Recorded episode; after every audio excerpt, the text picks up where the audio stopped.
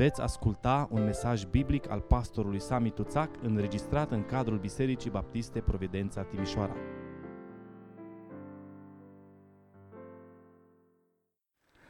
Vă invit să deschidem uh, Sfânta Scriptură în Evanghelia după Ioan, capitolul 15, și vom citi de la versetul 1 și până la versetul 11.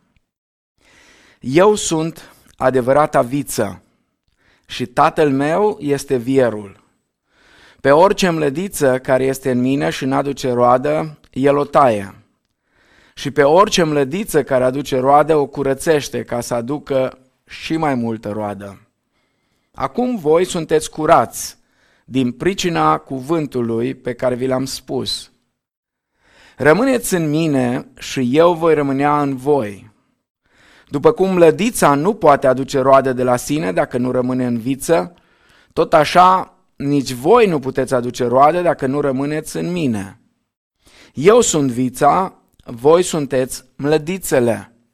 Cine rămâne în mine și în cine rămân eu aduce multă roadă, căci despărțiți de mine nu puteți face nimic. Dacă nu rămâne cineva în mine, este aruncat afară ca mlădița neroditoare și se usucă. Apoi mlădițele uscate sunt strânse, aruncate în foc și ard. Dacă rămâneți în mine și dacă rămân în voi cuvintele mele, cereți orice veți vrea și vi se va da. Dacă aduceți multă roadă, prin aceasta Tatăl meu va fi proslăvit și voi veți fi astfel ucenicii mei. Cum a iubit pe mine Tatăl, așa v-am iubit și eu pe voi. Rămâneți în dragostea mea. Dacă păziți poruncile mele, veți rămâne în dragostea mea, după cum și eu am păzit poruncile tatălui meu și rămân în dragostea lui.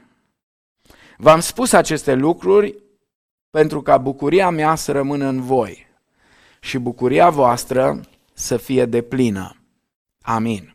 Vă invit să ne plecăm capetele înaintea lui Dumnezeu, să închidem ochii chiar acolo, în casele noastre și să venim în rugăciune înaintea lui Dumnezeu. Doamne Tată care ești în ceruri, ne închinăm înaintea Ta și îți mulțumim pentru seara aceasta și pentru prilejul acesta care îl avem să învățăm din nou din cuvântul Tău. Doamne, mă rog ca Tu să vorbești fiecare dintre noi în seara aceasta. Mă rog să ne deschizi mințile, să ne deschizi inimile, Um, să ne sensibilizezi în așa fel, Doamne, încât să uh, primim cuvântul Tău așa cum este El. Ne rugăm, Doamne, ca acest cuvânt viu și lucrător să-l uh, lași să lucreze în, în viețile noastre, în inimile noastre și să ne transforme, să ne facă asemenea chipului Domnului Isus Hristos. Uh, mă rog pentru cei care au obosit pe calea aceasta a credinței, Uh, să-i întărești, să-i ridici. Mă rog să-i îmbărbătezi pe toți. Și mă rog, Doamne, ca uh, să fii împreună cu noi în călătoria noastră. Și vrem ca în tot ceea ce facem și în tot ceea ce faci în noi, cu noi și prin noi, numele Tău să fie lăudat și mărit în veci. Amin.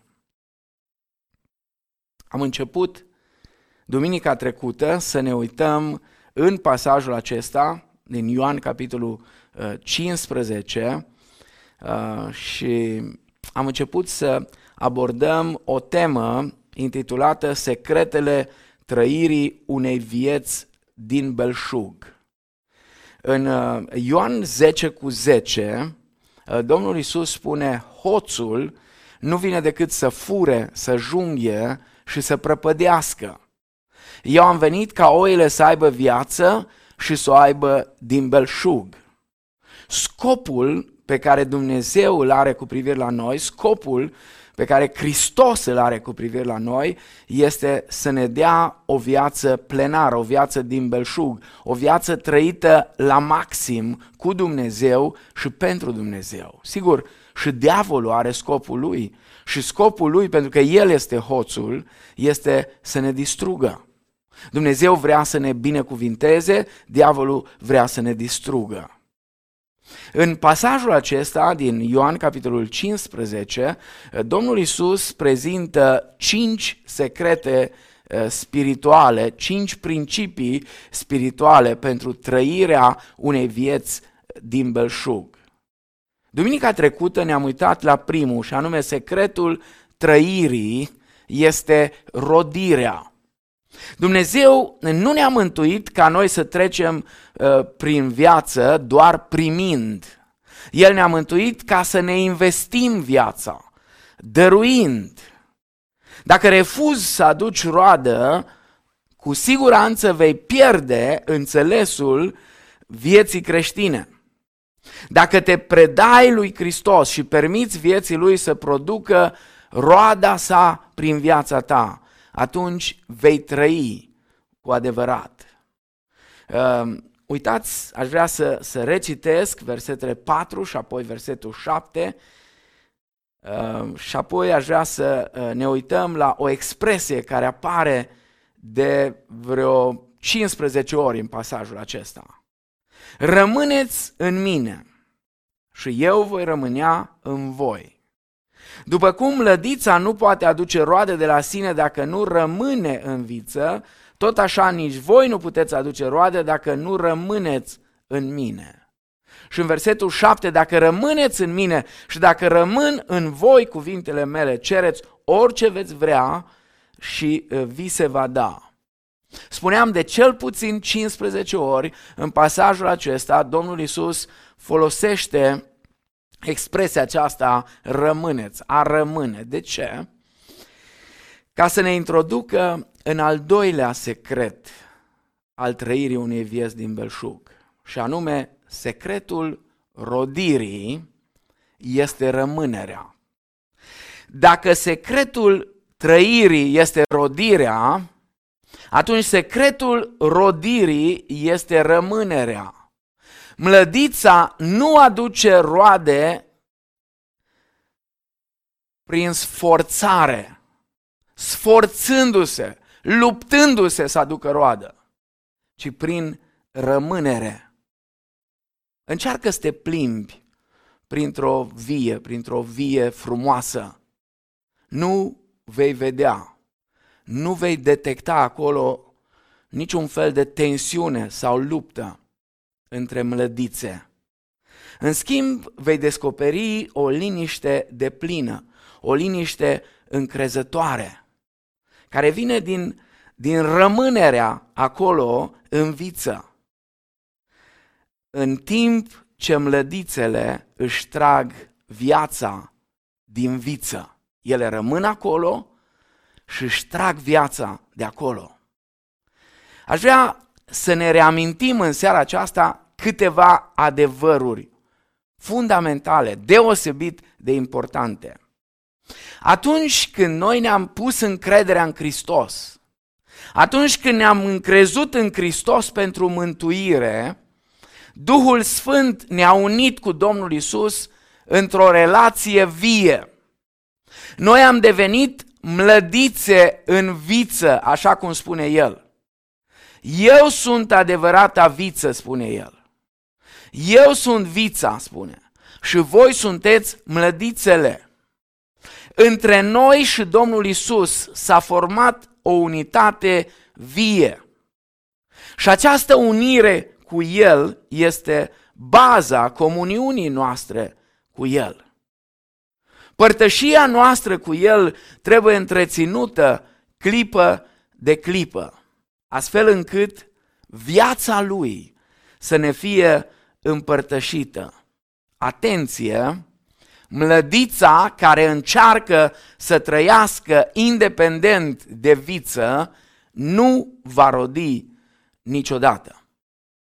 Un aspect foarte important pe care aș vrea să-l subliniez. Trebuie să fim atenți pentru a face distinție între viața supranaturală a Domnului și calitățile noastre naturale. Și vă dau câteva exemple. Unii creștini, prin felul lor de a fi, sunt oameni tăcuți, oameni, zicem noi, la locul lor, dar această atitudine nu este neapărat umilință creștină. Alții sunt de felul lor optimiști și efervescenți. Dar asta poate să nu fie bucurie creștină. Cum putem face deosebirea? Când rămânerea noastră în Hristos produce roadă spirituală veritabilă, atunci această roadă este mult mai sus decât orice am putea noi face. Și noi înșine vom recunoaște lucrul acesta și desigur și alții vor vedea lucrul acesta. Când există roadă spirituală veritabilă, cel care primește lauda nu sunt eu.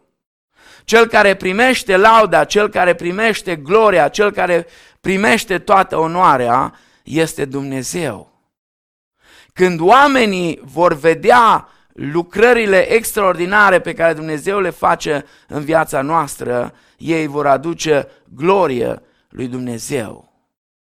Oamenii vor recunoaște că noi lucrează Dumnezeu, realizând în noi și prin noi lucruri pe care noi înșine nu le-am putea realiza.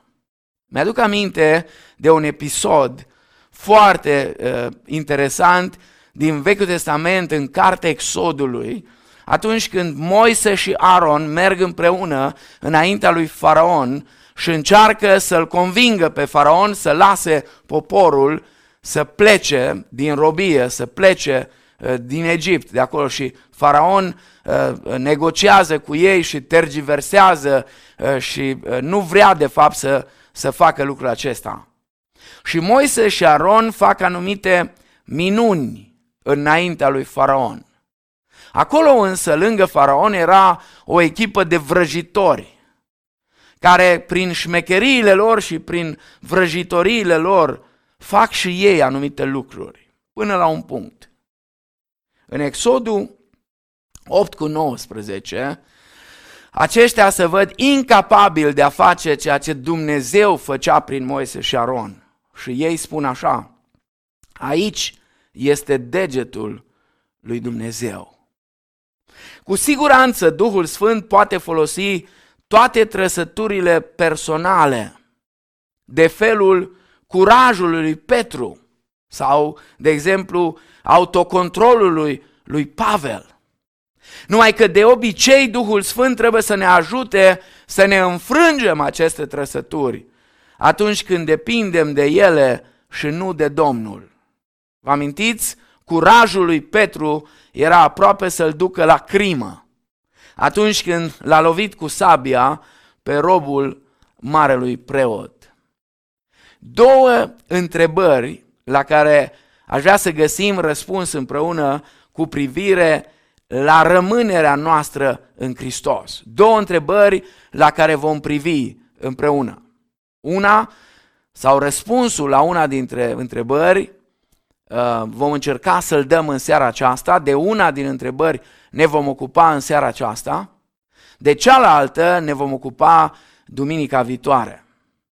Ehm, de fiecare dată vom folosi un singur serviciu pentru fiecare din aceste cinci secrete pe care Domnul Iisus ni le prezintă în Ioan 15, aceste cinci principii spirituale. La principiul acesta vom rămâne două, două servicii. Și anume, prima întrebare, cum rămânem în Hristos? Și a doua, cum știm dacă am rămas cu adevărat în Hristos? Așadar, ne vom uita la factorii rămânerii în Hristos și apoi ne vom uita la evidențele rămânerii în Hristos. Cum rămânem în Hristos? Din punct de vedere istoric, sunt două școli de gândire. Este școala de gândire a celor pe care îi vom numi pasiviștii. Pasiviștii spun așa, tu nu trebuie să faci nimic. Tu trebuie doar să te predai lui Hristos și să lași să lucreze așa cum vrea El. Hristos trăiește în tine, Și El vrea să te folosească în felul în care o mână folosește o mănușă. Tot ceea ce are mănușa de făcut este să se supună. Cealaltă școală, școala activiștilor, ei spun așa, noi nu suntem mănuși moarte, ci suntem oameni vii. Dumnezeu nu încalcă niciodată personalitatea noastră și nu ne forțează. Noi trebuie să ne supunem, dar noi trebuie să și ascultăm. Trebuie să citim activ Biblia, să ne rugăm, să ne închinăm și să facem tot ceea ce El dorește să facem. Acum, sigur, se naște întrebarea, cine are dreptate? Pasiviștii sau activiștii?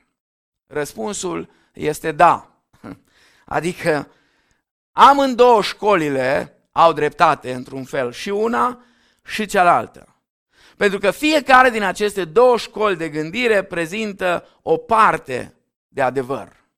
Și dacă vrem să uh, avem adevărul întreg, atunci trebuie să luăm și dintr-o parte și din cealaltă. Supunerea este importantă și cooperarea noastră cu Domnul este la fel de importantă. Rămânerea în Hristos nu este ceva pasiv de felul unei mănuși pe mână. Pentru că o mănușă nu are intelect, nu are sentiment, nu are voință. Noi avem, pentru că suntem persoane. Mănușa nu poate face altceva decât să se supună.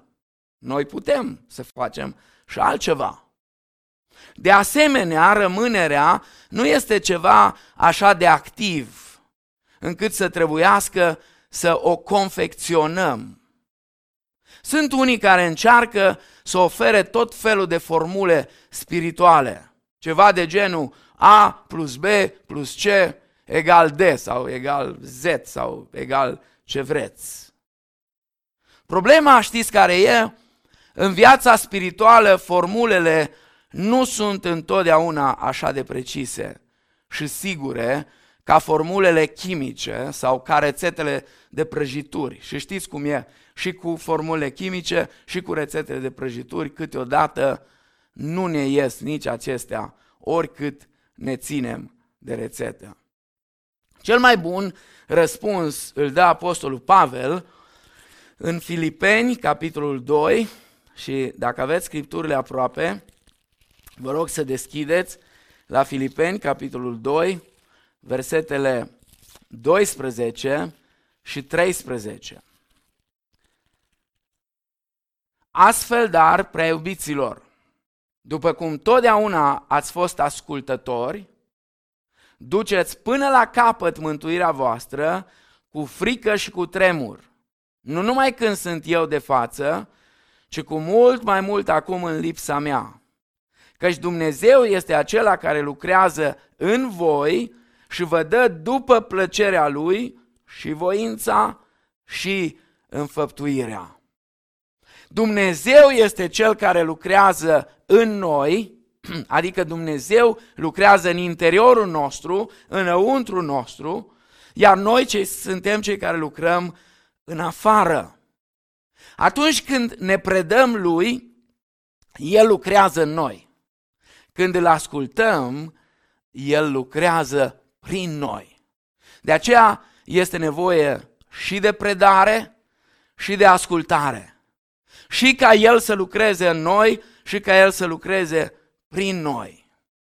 Care sunt, deci, factorii care facilitează rămânerea noastră în Hristos?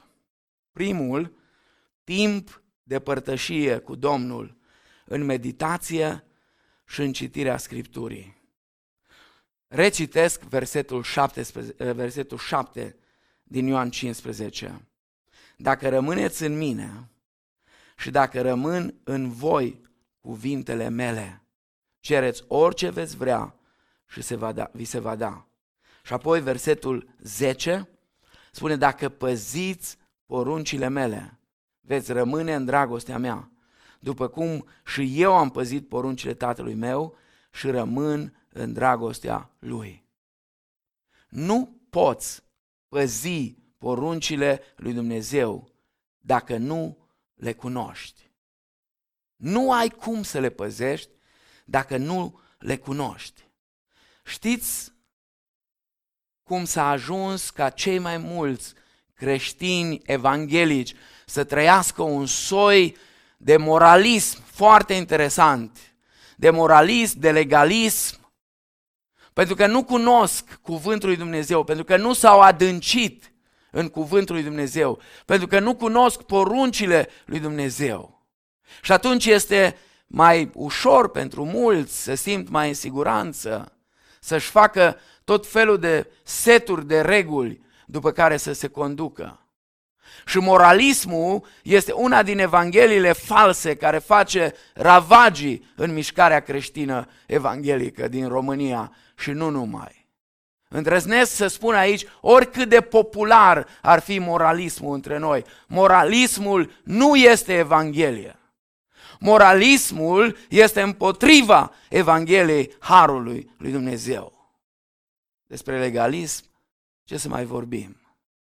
Atât de multe lucruri pe care creștinii au, făcut, au ajuns să le facă, încât au ajuns să-i robească, fără ca lucrurile acelea să fie neapărat în Scriptură. Sau poate sunt acolo, dar sunt scoase din context și interpretate într-un mod manipulativ și care duce la robie. Fraților, voi ați fost chemați la libertate, spune Pavel în Galateni. Dar nu poți să păzești poruncile lui Dumnezeu dacă nu le cunoști. Și nu le poți cunoaște personal decât prin cuvântul lui. În Psalmul 1 cu versetul 2, psalmistul spune despre omul acela care trăiește o viață din belșug, care este ca un pom sădit lângă un izvor de apă, că își găsește plăcerea în legea Domnului. Și atât în Vechiul Testament și mă gândesc numai la, la Iosua 1 cu 8, pentru că e un verset pe care cei mai mulți dintre voi care mă ascultați îl știți. Cartea aceasta a legii să nu se depărteze de gura ta, cugetă asupra ei zi și noapte, ă, că, căci atunci vei lucra cu înțelepciune, atunci vei zbuti în planurile tale. Caută să, să faci tot ce e scris în ea, îi spune Dumnezeu lui Iosua. Și atunci vei lucra cu înțelepciune. Și mă gândesc la, la un alt text din Noul Testament, de asemenea, foarte cunoscut, din 2 Timotei, capitolul 2, versetele 16, 17, toată Scriptura este insuflată de Dumnezeu și de folos să învețe, să mustre, să îndrepte, să dea înțelepciune în neprihănire, pentru ca omul lui Dumnezeu să fie desăvârșit și cu totul destoinic pentru orice lucrare bună. Nu poți să păzești poruncile, așa cum spune Domnul Isus aici, dacă păziți poruncile mele, veți rămâne în dragostea mea. Nu poți să le păzești dacă nu le cunoști. Și nu le poți cunoaște personal decât prin cuvânt, citind și meditând la cuvântul lui Dumnezeu. Al doilea factor, rugăciunea. Rugăciunea este o parte a rămânerii. Uitați-vă în versetul 7, dacă rămâneți în mine și dacă rămân în voi cuvintele mele, cereți orice veți vrea și vi se va da. Cu cât cunoaștem mai bine cuvântul lui Dumnezeu, cu atât ne vom ruga mai bine. De ce? Cuvântul lui Dumnezeu este cel care ne dezvăluie, ne descoperă voia lui Dumnezeu. Și în, în 1 Ioan, capitolul 5, cu versetul 14, Ioan spune, îndrăsneala pe care o avem la el este că dacă cerem ceva după voia lui, ne ascultă. Sigur, Rugăciunea înseamnă mai mult decât a cere. Rugăciunea implică și mulțumire și exprimarea dragostei și închinare și mărturisirea păcatelor, toate și mijlocire, toate au de-a face cu rugăciunea. Rugăciunea este o parte importantă a rămânerii noastre în Hristos. De aceea nu neglija rugăciunea. Nu neglija rugăciunea. Nu fă din ea o practică legalistă, dar nu o neglija. Consideră ca pe o stare de vorbă cu Tatăl tău cel ceresc și unește-o tot timpul cu citirea din Cuvântul lui Dumnezeu. Apoi, un al treilea factor este mărturisirea, care, are, care ocupă un loc important în rămânere. Din nou mă duc în 1 Ioan, capitolul 1, cu versetul 6. Dacă zicem că avem părtășie cu El și umblăm în întuneric, mințim și nu trăim adevărul. Păcatul rupe întotdeauna comuniunea noastră cu Dumnezeu. De aceea este important să ne păstrăm inimile curate și mințile curate și să mărturisim tot păcatul cunoscut. Atunci când ne apropiem de Dumnezeu și ne apropiem de cuvântul lui Dumnezeu și cuvântul lui Dumnezeu care spune Iacov este ca și când te-ai uitat într-o oglindă îți descoperă imediat ceea ce nu e în regulă în viața ta. Nu sta nepăsător, nu fi pasiv. Vino înaintea lui Dumnezeu și mărturisește-ți păcatul și roagă-te pentru iertare. În Psalmul 19, cu versetul 12, David se roagă să fie iertat chiar și de greșelile ascunse pe care nu le cunoaște. Există anumite păcate pe care le comitem și s-ar putea nici măcar să nu știm. Și poate te întreb, ce să fac cu astea? Roagă-te și pentru acelea. Roagă-te așa ca David. Roagă-te pentru cele pe care le cunoști și roagă-te ca Dumnezeu să te ierte și pentru greșelile care nu le cunoști. Poate nu îți dai seama. Și încă un factor și ne apropiem de încheiere. Dorința de a face voia lui Dumnezeu este vitală în rămânere. Spune, dacă păziți, versetul 10, dacă păziți poruncile mele, veți rămâne în dragostea mea, după cum și eu am păzit poruncile tatălui meu și rămân în dragostea lui. Voia lui Dumnezeu pentru viețile noastre este ca noi să aducem roadă și să-L glorificăm pe El. Planul lui Dumnezeu cu privire la noi va fi dus la îndeplinire în diverse moduri și prin diversi oameni. Noi trebuie însă să-i permitem lui Dumnezeu să facă ceea ce El dorește în viețile noastre.